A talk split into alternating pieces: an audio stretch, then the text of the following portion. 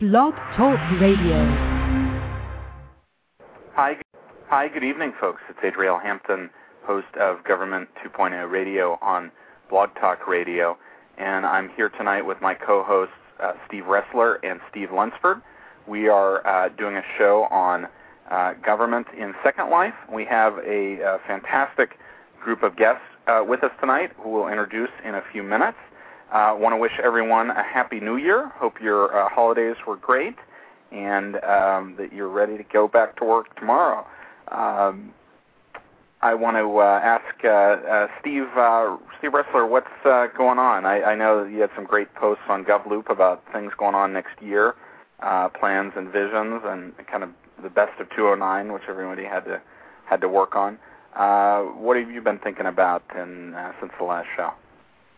Uh, well, first of all, I was in Ohio, so that's always awesome, and um, got to meet up with Sarah Cope, one of my uh, friends from Twitter, who's at the VA. Can't see her in person, which is always good. Um, but yeah, on GovLoop, I did a couple different roundups of the best of the year. Always going to do the end of the year, and uh, looking forward uh, to 2010 kind of division there. So yeah, I guess the one thing I did want to just kind of throw out before we uh, jump into the All-Star uh, team we got today is um, starting tomorrow. We're launching another kind of awesome Gov contest uh, around City Camp. So uh, we teamed up with Code for America, cool kind of new nonprofit, uh, ran from Jen uh, from O'Reilly, and we're going to offer for uh, scholarships to City Camp. So through Code for America for the best, coolest MuniGov type projects. So uh, that's on GovLoop now. The link to uh, our site govloop.uservoice.com. So uh, submit for your your coolest new projects and vote on them, and uh, we'll announce the winners, and hopefully uh, four cool people will get to go to uh, Chicago for City Camp. So that's pretty cool. I actually already voted. Uh, I used half my votes so far. Uh, yes, use your votes wisely. use your votes wisely. So, Ressler, can those be any sort of project? I mean, any, any level of government?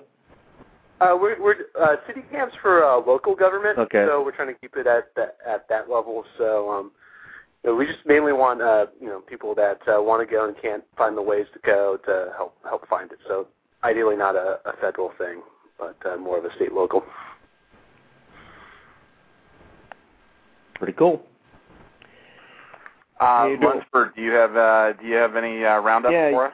I, I do actually. You know, I've been pretty much unplugged for the past ten days. Uh, taking a, you know, I've been on Twitter very, very rarely, and and and actually uh, uh, just spending time with the family, which has been nice. But one thing that caught my eye, uh, uh, right before New Year's actually, was that the the uh, FCC chairman's um, Facebook page was. Uh, was hacked or, or and, and he started spamming his uh, his friends through through that page.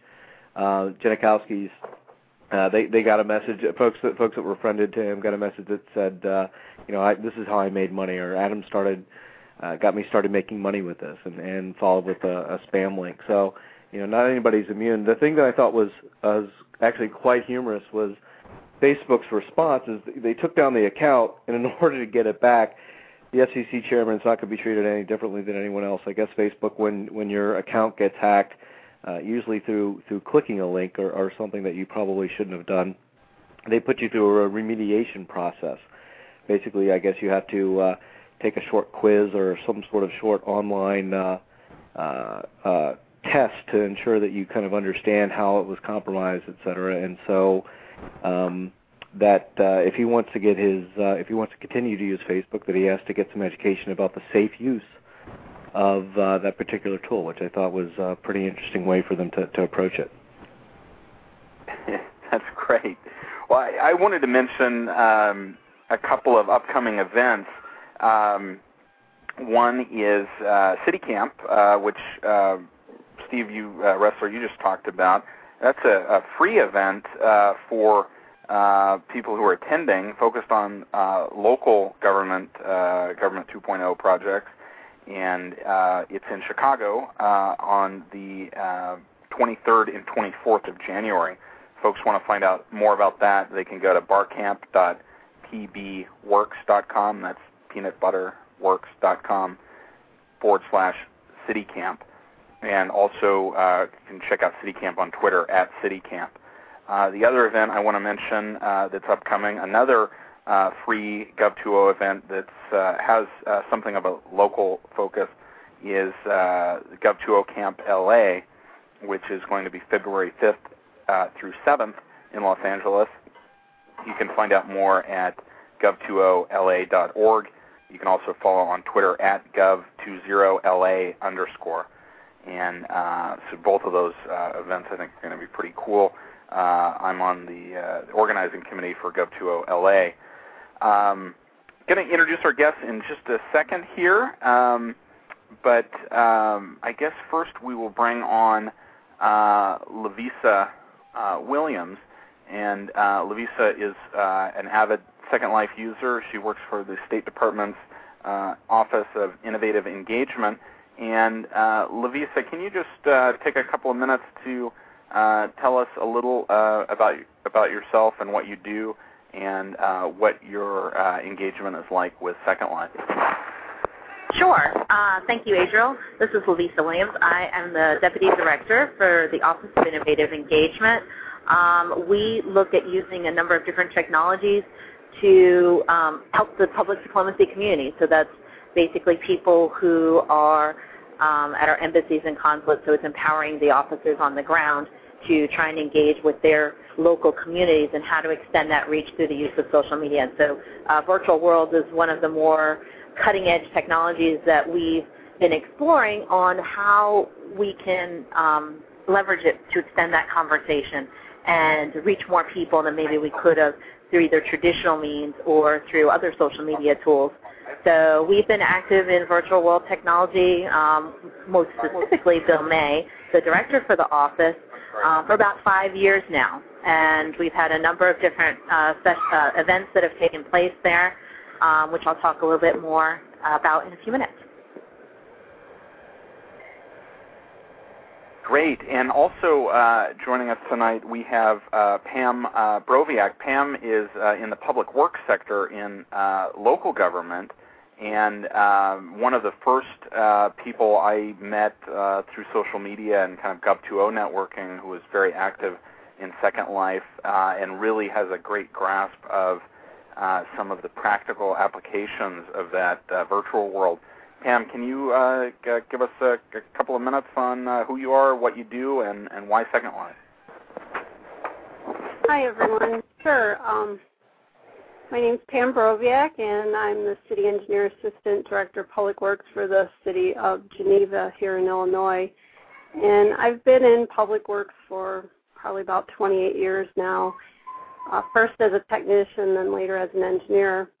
The reason I really got involved with um, virtual worlds is I saw it at presented at an Autodesk conference by uh, an architect who was designing homes and uh, for clients, and then he would show them in Second Life, and they could move walls and get the home the way they liked it, and then that's how they would build it. And immediately I thought, wow, I can try to use that in my job as an engineer and in public works. So that was back at the end of 06, and I've been pretty much working in there trying to find ways to use it for work ever since then.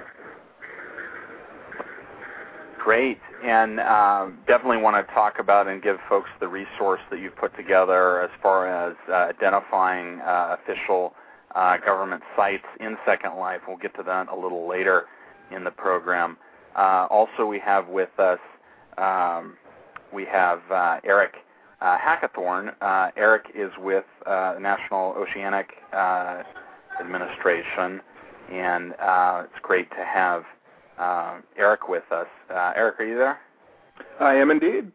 Great. And can, can, you tell us a, l- a little bit about what you do? I understand you also have a, a company that you run, and you're out of Colorado, which is always great to see folks who are in the center of the storm, but outside of the Beltway.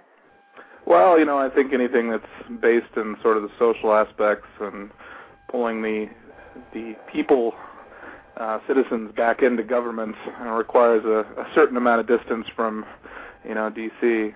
So uh, yeah, it is nice that we have participation from, uh, you know, all the time zones here. I think, unless I'm mistaken. But uh, yeah, I uh, I work for uh, the National Oceanic and Atmospheric Administration. Don't forget the atmosphere there. That's a. I knew there was another A. yeah, it's, it's two A's. The second A is silent. Um, but uh, yeah, that's part of the Department of Commerce, uh, so it is a federal agency, uh, and it's dedicated to a lot of different Earth science. Uh, so the National Weather Service is in there. That brings you the evening weather, uh, but also longer term stuff like climate change, greenhouse effect, the carbon cycle. Um, you know, so there's a, there's a lot of exciting stuff happening there now. But uh, we got involved in virtual worlds uh, as an agency, I guess, probably beginning of 2006, um, just as a platform for education and outreach. You know, you can read about tsunamis and hear about melting glaciers due to climate change, but to actually be able to experience that, at least in some effect, uh, in an immersive environment like virtual worlds, uh, can be a very powerful education tool when used correctly. Um, so that was kind of our initial goal. Um, but we've since expanded quite a bit and branched into other agencies, uh, which I can talk about as well. But uh, I guess that's probably good for an intro. Great. And uh, also with us tonight is uh, Bill May. Bill is the uh, director of the Office of Innovative Engagement uh, with the State Department. So uh, it's got to be one of the coolest job titles uh, around. Um, Bill, thanks so much for joining us, and perhaps if you could introduce yourself, give us a, a, you know elevator pitch of what you do and how Second Life is part of that. Well, Lovisa had touched on some of it a minute ago but we've actually been working in the, the, virtual world space and looking at it for probably, well, it's, uh, at least a good four years now. And the area of the State Department that I work in is, is public diplomacy, and a lot of that has to do with creating mutual understanding so that um, people in other countries uh, get to know and understand us, and as well as us get to know and understand them.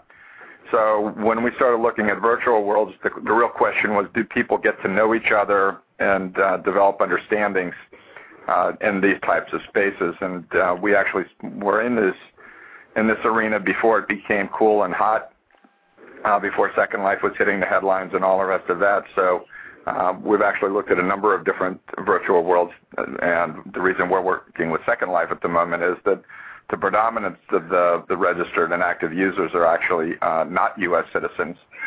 So um, from our end, that's really the question of you know how do we connect with people and and um, get them to know and understand us in better ways. Great. Well, thank you so much uh, for joining us. Um, I think it, I want to hit a question uh, straight to uh, Pam. Uh, Pam, you've put together this list of uh, government uh, sites, government builds, I guess, in, in Second Life. Can you tell us, our listeners, where they can find that? And then maybe talk about some of the things that are going on in that virtual world as far as as you know, quote unquote, real government. Sure. Well, we put together a local government group in Second Life. That's one of the great things about the virtual world is it's easy to create groups and find other people with similar interests. So we found a bunch of people who are in local government who are in there, and we create a website. It's munigov.org. And if you go to the website, over on the left-hand side, there's a link to Second Life.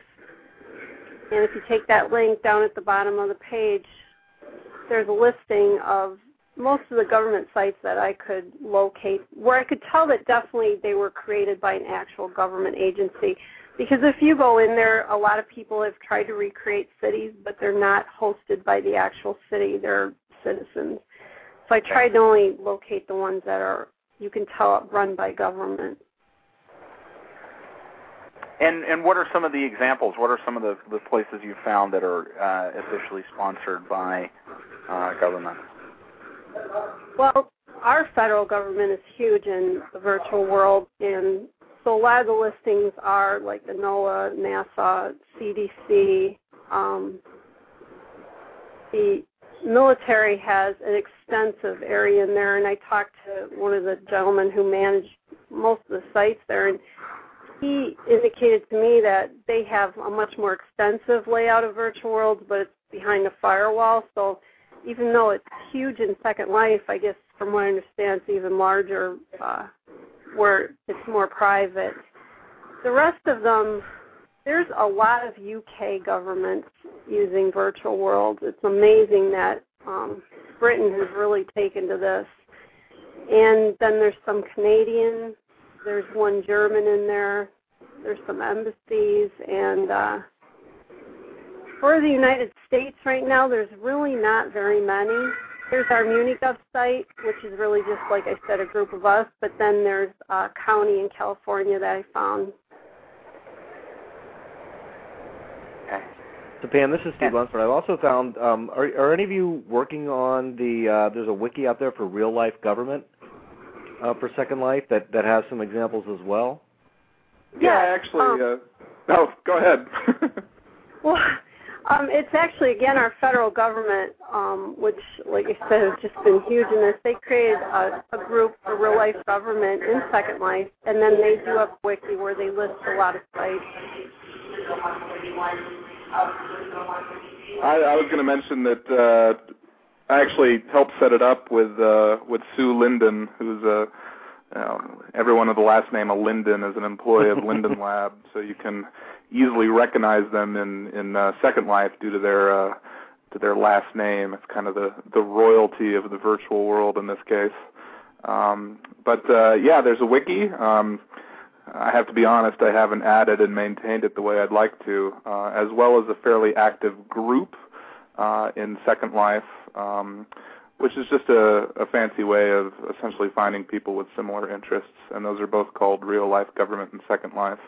And it was never intended necessarily to be federal, just that uh, you know it seemed like federal agencies were familiar with one another, so they glommed together. And of course, Pam has the whole you know, MuniGov, more state local stuff. So uh, now that we're all fairly well established, we're uh, managing to reach out and connect with one another. So not necessarily the most efficient way, but uh, hey, it's government. I, I was hoping uh, for someone. I, I I know I'm not active in Second Life. I, uh, Ressler, you've played around a bit, but maybe one of you experts can tell us a little bit, you know, about how how it even works. Uh, for it is a much smaller uh, network than something like Facebook or Twitter, but uh, it sounds like this is very very robust, and you've got a great international audience. I don't know, Lovisa or Eric, maybe do you want to field just a general overview Sure. of, of what it's all about? I imagine Well, I you both think- have some thoughts there. Go for it. okay. Um, you know, it's it's not an easy thing to explain, especially when you can't see it. It sounds like an odd thing, this 3D virtual thing, and everyone says, "Well, what do you do there?" That's the most common question we get. Um, so a lot of times we actually have to show people various ways people have used the platform, and I think, as Bill was saying earlier, you know, we tried to figure out, well, do people really connect? Can you really have relationships in Second Life? And for me personally, I thought that was a very interesting um, proposition, and so I really uh, decided that the only way I could really figure out how this virtual world stuff works was, you know, of course I was there for my work, but it also meant that I had to put in additional time on top to explore the world on my time and learn how it works because it's like learning a new language. There's a whole set of different societal and kind of cultural norms that you have to learn and figure out. It may look like real life in some cases, but it may operate completely differently. And in fact, it's really true about other social networks and other kinds of, so- of communities that are out there, online communities. Um, but it's something I don't think we think that much about. But in virtual worlds, it's very obvious because when you're in there and you're interacting with people, there is a certain way to do it. And you have to learn that. And so we find that the best way to help newbies learn how to operate and uh, be successful in a virtual world, especially like Second Life where we're operating, is when we walk with them and help them and show them the ropes and explain the little nuances that make a real difference in how your interactions um, go, and then ultimately how you build those relationships. Let me go ahead and kick. This is Bill. Let me go ahead and kick in, um, maybe by example, on how we actually first got involved in all of this uh, way back when. Um, there was a very visionary thinker that uh, that I knew, and I asked him, "How can we use technology to advance public diplomacy? This engagement that we have." Uh, we do all these ex- all these exchange programs, sending people from this country to other countries, from other countries to here. Um, student exchanges, youth exchanges, things like that. But I asked this guy once I explained to him what, what public diplomacy was and creating this mutual understanding. He went away and he came back in a couple of weeks and, he, and a group of us, and a small group of us in the State Department sat down with him and he said, what you do is you create a, a virtual cyberspace place where kids from different countries can come together and work on stuff, work on things, build a building, paint a picture, write a story. Um, not that kids like to write poetry, but maybe write po- poems. And then when those kids have worked together in this collaboratively in this space using avatars, which I'll come back to in a minute, then they'll get to know each other. And when they go back and they're they're engaged in their classes, then they'll think, well, this American kids aren't such bad kids after all, and vice versa. And then you can have teachers collaborate in this virtual space, this three-dimensional, immersive, collaborative space that, that has a proximity connotation to it. And then when these teachers have worked together in this cyberspace on lessons plan, teaching methodologies, and things like that, then they'll think, well, those American teachers aren't so so bad after all, and again, vice versa. But in that kind of the, this this much more um, proximity-oriented space where I can see where you are and you see where I am, people have these conversations, uh, these dialogues, these engagements, and the teachers would be able to, to hold talk about well, and look, if you virtually look each other in the eye and say, well, how do you deal with a kid who's got ADD? How do you really deal with that in a classroom situation? And so you have the students and you have the, the teachers, and then you can take media, everything, video, audio, etc., and put it in, in a virtual library, and people can come and watch a movie together and have a conversation while they're watching the movie together. And you can create that virtual library. Well, what this person was talking about was doing a whole lot of the things that we actually do already in real life, if you will, uh, that last three feet, the eyeball to eyeball connection, except he was talking about doing it in cyberspace uh, using the avatar uh, concept. And one of the things I think is very key about this whole avatar issue, and if you haven't seen the movie yet, it's it's a very cool movie, but it's really not particularly relevant to what we're talking about. But is this concept of the avatar, if we were if we were actually having this panel and holding this in Second Life, which I think all of us have done this type of thing, we would know who sat where on the panel session and who was in the audience. And it is a very um, uh, a one-on-one type of uh, an experience that that uh, you go through. And as Lovisa noted, you really have to go in and try it to, to comprehend how it works. But um, that's how we got into this. And I'll throw out one of the teasers if you think about a lot of the online education right now, it's a, very flat. You go in and you take a class and you answer questions, etc., online, but you don't talk to the person next to you, and you don't get together after class to, to, to have further conversations about the teacher or the material or whatever. And in cyberspace, in, in Second Life and other virtual worlds, you can do that. So it, it actually, this medium brings something to the table that other mediums do not. And I'll stop there. So, so this is Steve Lutz. Let me ask a couple of, of, of kind of technical questions, and I've I've played around in Second Life as well. Um, one thing that I've found is that it it seems to be extremely um, bandwidth intensive, as well as uh, in some cases hardware intensive. And is that uh, uh, um, something that maybe holds back some folks from being able to participate in in, in as rich a manner as they otherwise might? given what they what they may be deployed from a city or a state or a or a federal government level from a workstation standpoint? You know, I, I certainly. Uh, this is Eric, by the way. I certainly think that probably is the case nowadays. Um, you know, and there's a few ways to address that. Um, the first I would say is that we are talking about Second Life tonight, but do keep in mind that that is one of literally about 250 different platforms which fall into this category.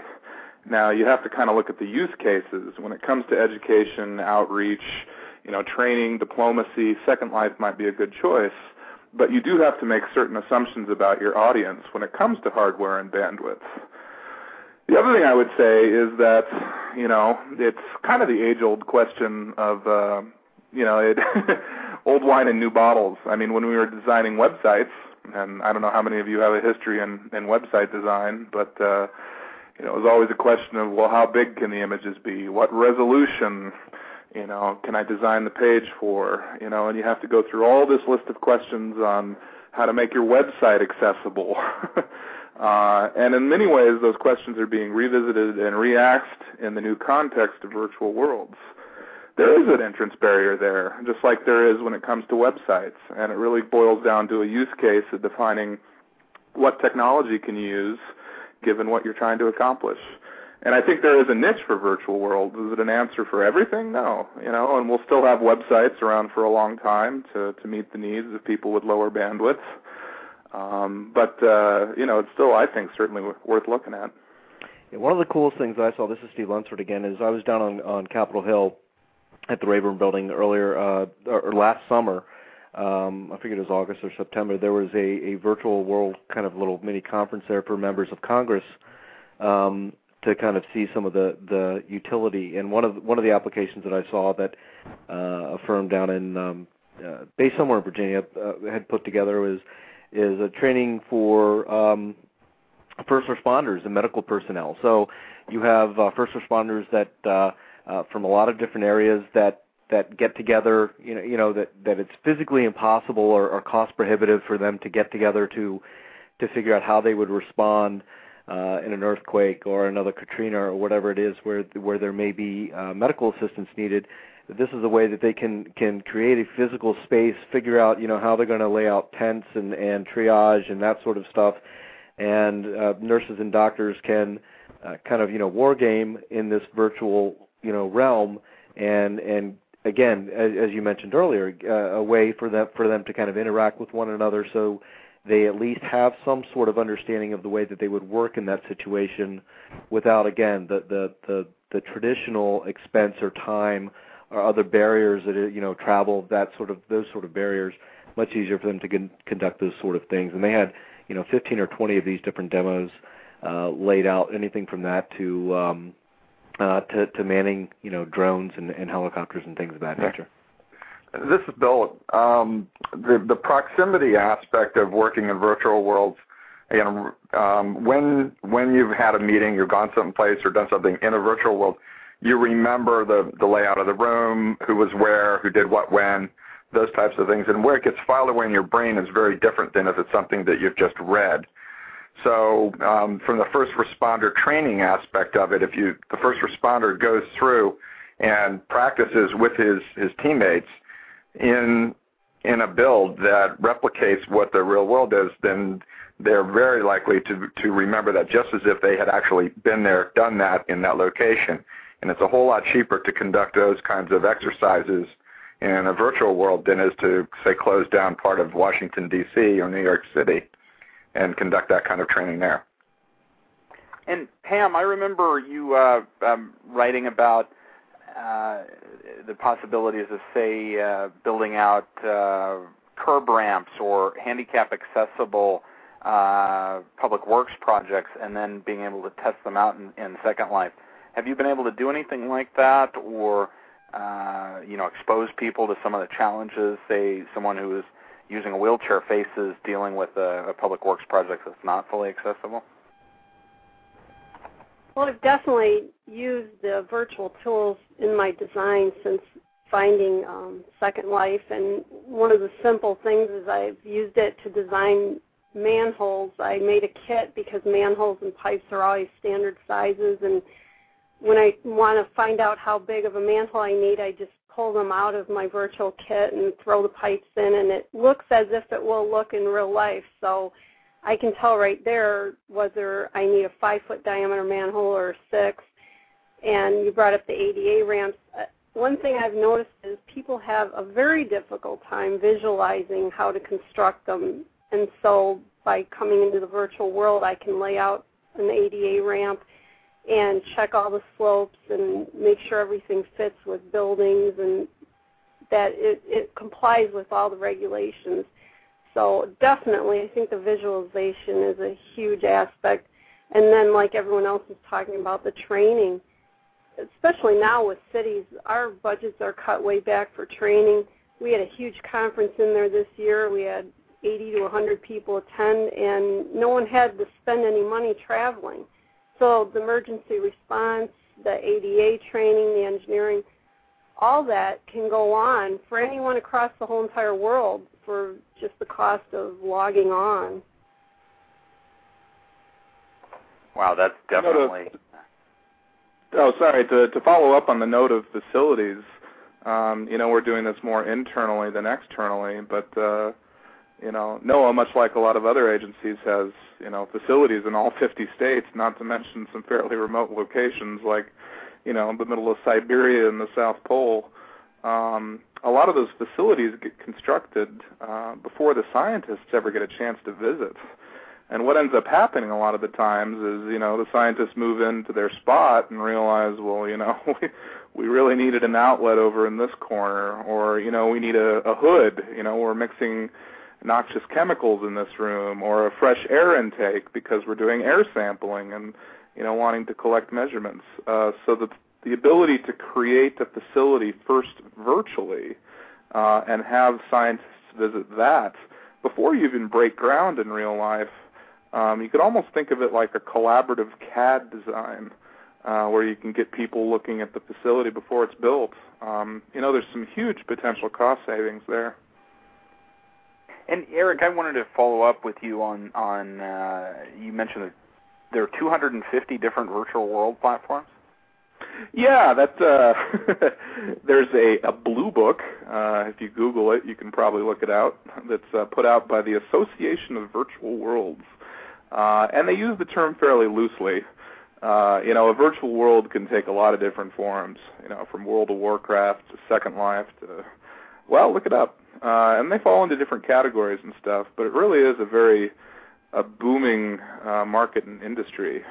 You know, I think in the future what we're going to have to see though is a bit of consolidation. You know, to make sure that if we construct in Second Life, you know, that content, that infrastructure, the IP, you know, has a future beyond any particular platform, much like we see with the web nowadays. Yeah, I, I, I've seen a lot of discussion lately about uh, Twitter, for example, and it'll probably survive because it's becoming a uh, the plumbing of the internet rather than an application, and uh, you know everything is built around the core interface. And then I remember discussion uh, back and forth with Steve Ressler back in uh, like the middle of 2008 about uh, him being a late early adopter, and sometimes those are the people that that get the right platforms. How how can someone, you know, especially governments, um, you know, that if they're going to build infrastructure or devote time and training and staff resources, how are they supposed to figure out which one of these platforms is good? Is it Second Life, or are there real competitors out there? I can speak up if nobody else does. Go ahead, Eric. You take a shot at it first, and then I'll pitch it. Well, you know, I, I think that's a, a very important question. I mean, you know, when you get right down to it, we are talking tax dollars here, uh, and to make sure that there is a, a decent return, you know, the stuff that we do build should have a certain amount of shelf life. Now, does that shelf life have to be infinite? Well, no. We don't keep websites around forever, hopefully, um, but it should have a good length. Is Second Life the ultimate choice? Yeah. Boy, that's a political, religious hot topic. Um, you know, I, I should say that there's been a lot of work done uh, in standards. Um, one particular project that comes to mind is called OpenSim, uh, which is quite literally a reverse engineering of the Second Life server portion. Uh, to where, much like you can set up your own website and host on your own infrastructure, now you can set up your own virtual world server. Uh, that's entirely open source and is being developed around protocols, which of course are are open as well. Um, the term alpha comes to mind. Uh, so you know we are very much bleeding edge here when we're discussing this, but there's been a good amount of success in transferring content from Second Life into OpenSim. So to me, that kind of represents uh, a bumpy roadmap, but a roadmap nonetheless uh, to to see some future to this content, uh, even if you know Linden Lab, heaven forbid, went belly up. And, and are you able to move your your uh, virtual presence from platform to platform, um, especially with this OpenSim project? That is an excellent question, uh, and there, there's a lot more than just technical questions there. Um, if you think about what it means to move an avatar from one world to another, you know, there's all sorts of identity issues. You know, how do I prove that the Eric Hackathorn in Second Life is the Hackathorn in Platform X? You know, if I buy virtual content from a creator in Second Life, did they want me to actually be able to move that item to a different world? You know, what does it mean if I bought one copy from someone and licensed one copy but moved it into a, world that I can control and make as many copies as I want? There's intellectual property issues. there's identity issues. There's a whole slew of issues which uh yeah, it's going to take a few years to iron out. That's definitely the direction that people are headed. Um, but just like we don't have one identity yet, uh, you know, on websites, uh, governments had a huge issue with PKI. You know, who controls the certificates? Who controls identity? Uh, we haven't even managed to do that with websites yet, let alone virtual worlds. So we're up for some interesting challenges over the next few years. Let me go. Let me go ahead and, and hit a couple of points there. The Linden Labs did something very interesting quite a while back, and they they decided that with their platform, if you built it, you owned it. So it was your property, it was your intellectual property. It didn't belong to Linden Labs, which is different than some of the other platforms that are out there. Um, IBM has actually pushed this whole interoperability concept quite diligently, and they have demonstrated the ability to take an avatar and assets and move it between Second Life and OpenSim. So, if you will, they're able to take and run, uh, have their avatar work inside the firewall, inside their building, and then go outside into the real world, if you will.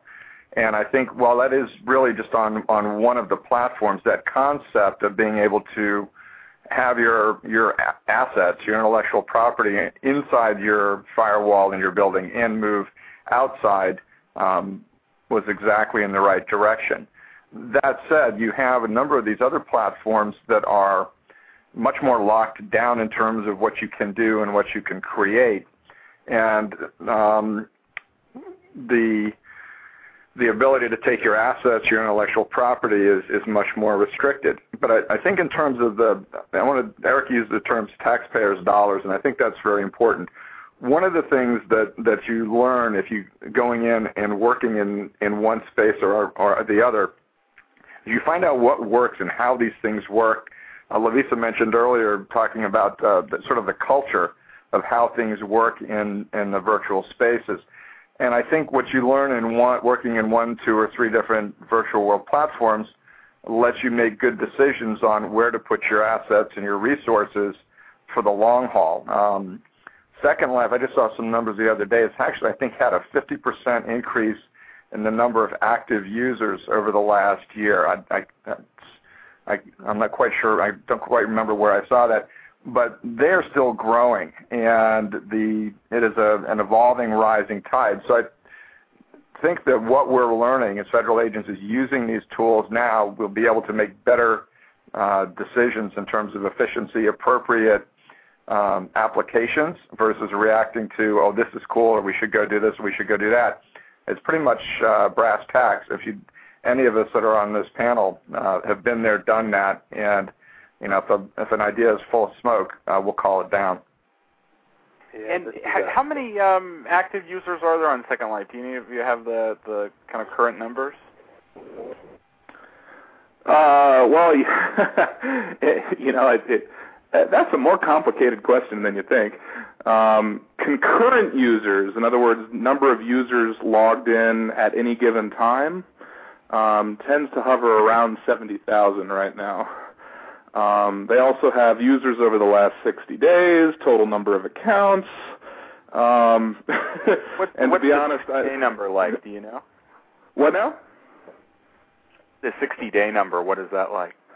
Uh, you know, I, I I don't know that off the top of my head. If you open up the client before you even log in, it'll show you in the the upper right hand corner. Um, but one thing that gets confusing there is people can have multiple accounts, and so just like web pages again, I, I know I keep pulling back this comparison to websites, but it's it's something that people tend to understand a little more. You know, you have page views you know, versus unique visitors, versus you know number of elements within a page. Um, you know, any way you slice it, the numbers are substantially lower than something like Facebook. Um, I don't see that as necessarily bad, but you know, it is. Uh, you should understand those numbers before you you know get in discussions on ROI or or how you're planning on using a particular environment. Absolutely. Yeah, I, I, just and, looked at the numbers for you. Uh, last you. 60 days is about 1.4 million, and online right now is about 65,000. Okay. But one of the things I think is really important here, and it and it has been for us, is looking at it's not it's not all about huge large numbers. When we hold events or do things inside of Second Life, we're looking at it as a a takeoff on what we either can't do or would like to do in a real life environment, or it lets us do some things we couldn't do in a real life environment. So um, we when we hold events and do things, it's not a matter of getting hundreds of thousands or a million people involved. It would be more analogous to holding a panel session like this and having 80 or 100 people uh, listen and participate with the panel, and then we can watch the conversations before, during, and after that take place just in that group. So it, it's different than a website. I have a question though about kind of social gaming, which seems kind of a, a correlated issue that I guess some would call virtual worlds too. I was wondering your take as you see kind of the rise of these uh, Farmville and Playfish and all these different kind of games online that are really big. That are, I think, would you consider those virtual world? And um, you know, I know USDA was looking to doing some uh, virtual games uh, around nutrition. Didn't know kind of what people's thoughts were on, on how it relates to uh, social games, how it relates to virtual worlds, and, and, and what you think about that. Well, this is Pam. Um, I wanted to talk about that because that's kind of where my focus has been going lately. I really see that as being huge for training. I I can't help but notice everyone's spending so much time and effort on gaming, and if now we can treat games, you know, in a way that we can educate people about our jobs and about government and about what we do every day, and give out achievements in the way we give them out in a game, I think that with the next generation coming up, that's going to go over extremely well. I think that's definitely an area that we're going to see a lot of movement in. Yeah, I mean, I just I just think of my own self. You know, all all the yearly tests you have to take, uh, training wise. You know, part of the government, whether it's security or ethics and uh, all of those. Um, I think there's much ways to make that much more interactive and, and game like, um, and also kind of with the, with the citizens as well to interact with the content. I know uh, Army's done a bunch of games over the over the years that have been pretty important. So I imagine the games and virtual worlds will kind of bridge on some of this stuff. And Bill, you were talking about uh, education, right? Uh, have you seen any innovative uses of, of uh, you know, actual like accredited or certified education in second? Um, well, the the, the most uh, documented one is probably Eric mentioned uh, Ken Hudson out of Loyalist College up in Canada. Uh, at that college, they have a, a, a coursework that leads to folks being able to become um, border crossing agents you know the guys that work the men and women that work the uh, the booths at the border crossings, and they went. Um, I'm not I'm not going to get the numbers exactly right, but they're pretty. It's rough. They went from a 28% pass rate to a 75% pass rate for the the individuals that went through and used the Second Life simulation. They built out a border crossing uh, area, and so people would you'd, you'd drive through, or you would man the toll booth and go through this. And so the the uh, the students, having experienced this numerous times, the pass rate when they went to to take the test to be border crossing agents uh, went way up. You know, I might also mention that actually within the next week or so, NASA is set to release uh, an MMO, a massively multiplayer online uh, game uh, surrounding a lunar uh, base experience um, they did some prototyping in Second Life, uh, and so used the lessons learned there, uh, and actually brought on a gaming company, and will be releasing it through, uh, you know, traditional video game channels, um, Steam, if that rings any bells with the gamers, uh, you know, and so. overnight they're looking at maybe uh, you know 100,000 new users to this game, uh, and it's it's a very powerful way to educate. Um, so keep an eye out for that in the next couple of weeks.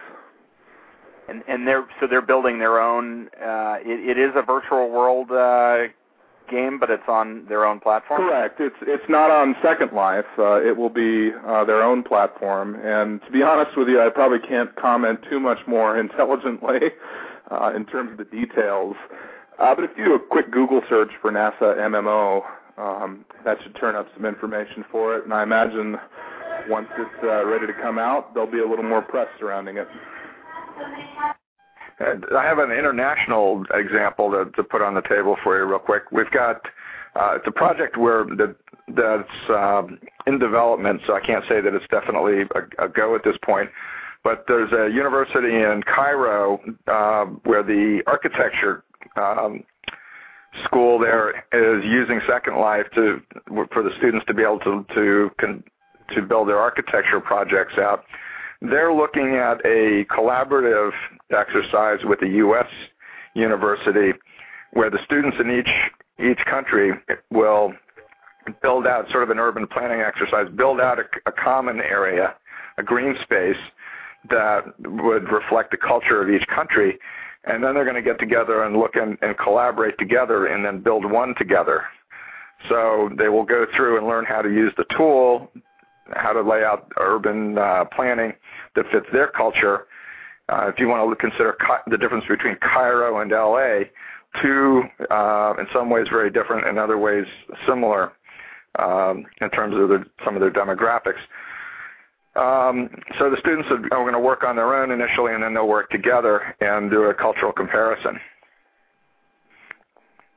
So that, that's something that's in the works right now. And that's uh, you, you see you have multiple government sponsors for that project. Um, that's a project that's been proposed by uh, a professor at uh, the Cairo University, and they are ta- he and some other folks are talking to a couple of other U.S. universities. Uh, so whether the State Department's going to be involved in that or not, I don't know yet. Lovisa, weren't you recently involved in some kind of a, a, a large uh, concert held in Second Life? Can you tell us about that? Sure. Um, actually, it wasn't as recent as I, we would like. It was probably um, about a year ago or so. Uh, we held an international jazz festival in Second Life. Uh, we had musicians from France, Germany, uh, Australia, uh, the UK, and then two different places within the United States. Um, they came in and we had an eight-hour jazz festival for, with about oh I think 200 avatars total, um, and then we also had in order to make virtual worlds more accessible to people in real life and get them to kind of get a feel for Second Life without having to do the learning curve. We normally set up um, a conference room and have a display on a large screen, uh, flat screen, so people can shoulder surf over one of us to get a feel for not only the event but be able to participate with some of the people there without having to uh, get an avatar and everything else. So um, it was it was a it was a lot of fun. Um, it was an amazing thing to see all these people come together. We also held uh, during that jazz festival we had a panel session that was really talking about well jazz and public diplomacy. So you know how is it as Bill was talking about we can use music to build mutual understanding. Uh, music is something that the State Department has used um, with their jazz ambassadors, which is now called Rhythm Road, um, to bring musicians and take them around the world and and just say, you know, listen, if you like my music, and it, you know, this may be a good foundation for us to continue having discussion on not only that but other things. Um, so it was um, it was a good time. There's there's still people who actually ask me about the jazz concert and if we're going to be doing some more music uh, events, and we would like to in the future.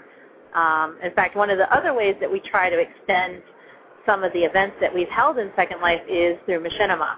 Uh, Machinima is basically making a video of things that happen in a virtual world. Um, so we have a couple of those which I'll tweet out as soon as I can get a connection. Um, so you guys can take a look at those. Um, those were probably the last uh, three to four events that we held.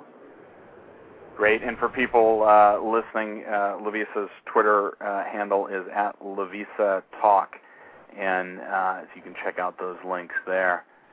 Uh, fantastic.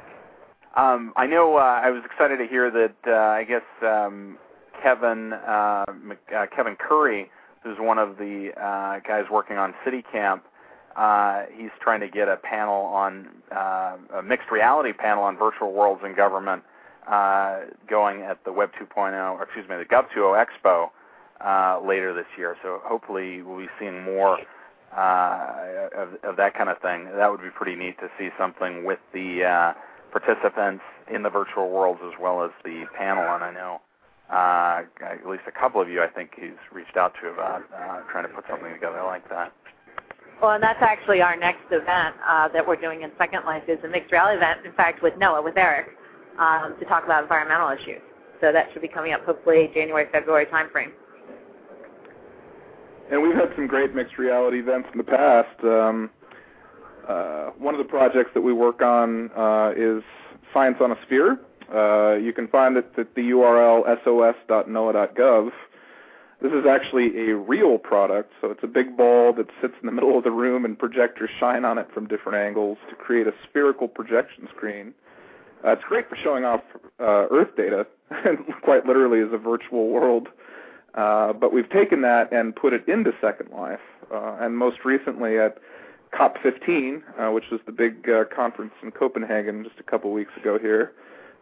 We had the real sphere in the exhibit hall, and then the same data showing on a sphere in Second Life for people to be able to see that weren't at the at the conference itself, and then experimented a bit with communication between the two, uh, and that was put on with a group called One Climate.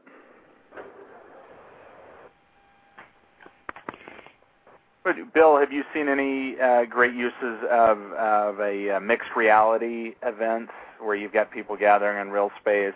Um, I know it seems like Egypt or Cairo ha- has done a fair amount with Second Life. It seems like I'm always reading about something. Well, it, uh, one of the things that happened there with Egypt was um, it's, it's kind of an interesting short story. The um, the professor at this this uh, Cairo University started working with a U.S.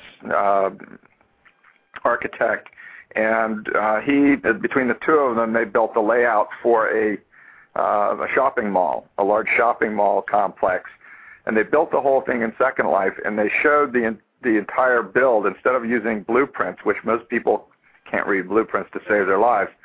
They built the whole thing in Second Life and walked the potential uh, owner through it, and um, given that reality, they decided to go ahead and move with it. And, it was very interesting that the the potential owner and the, the, the folks that actually funded it uh, could very much understand it walking through it and seeing the space and what it would look like, etc. Far better than they would have been able to look at blueprints or even small models and sort of guesstimate how things would really work. So the ability to walk through it was was quite cool. Um, the the augmented reality or mixed reality side of things, I think it's a it's an application that that is a little complex in the the actual execution, and in some ways it's um, I think we're still looking at, at various ways to try that and see how it works out and use it. Uh, we were looking at using it in conjunction with COP15, where we would have had somebody uh, at COP15 on video cam and project that into Second Life and also into um, a product we we had we're using Adobe Connect for that, but really taking and mixing the the on the ground uh, with a webcam from COP15, making that available to an audience inside of an international audience in Second Life, and also through our online chat uh, tool. So really mixing up three different platforms to to engage different parts of the world. But I think it's an area that that's uh, ripe for some development, looking at some outreach.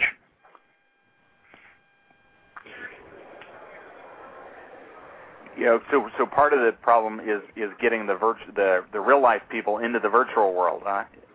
Right, and and with a mixed reality, that lets you sort of leapfrog that whole issue.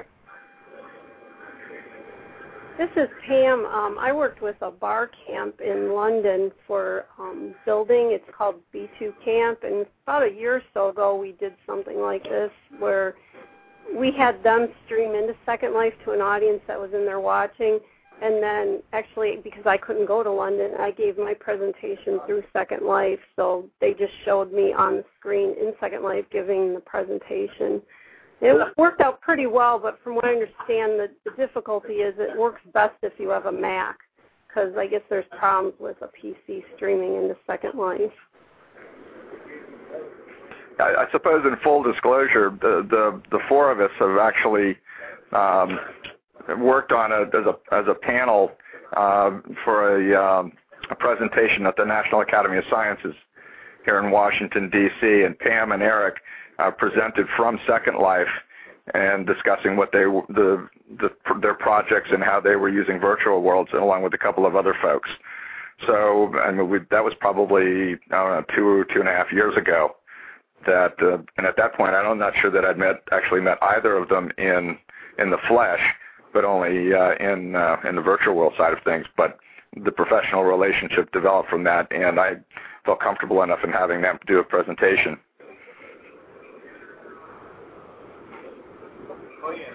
We've got just a couple of minutes left here. Um, I was thinking maybe uh, if you each want to take just uh, maybe 15, 20 seconds to give us uh, maybe your top resource for people kind of following up on conversation about government in virtual worlds.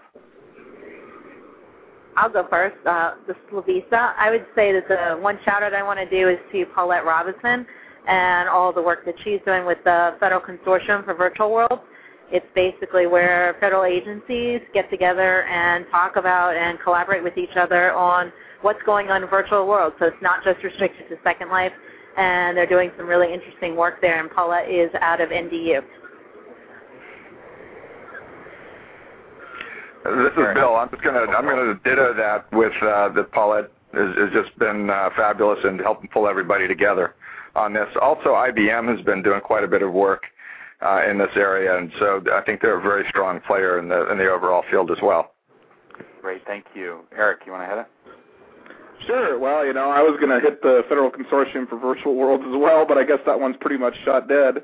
Uh, they are starting a new VGov initiative, which I think has some interesting promise, which will be sort of a government-run uh, virtual world environment. Uh, they're in the middle of an RFP right now, which should be out shortly. Uh, next, after that, they'll be selecting a virtual world platform for governments, uh, and then in collaboration with the USDA, uh, begin to host uh, environments which uh, government will be able to take advantage of uh, through kind of a secure government-owned network.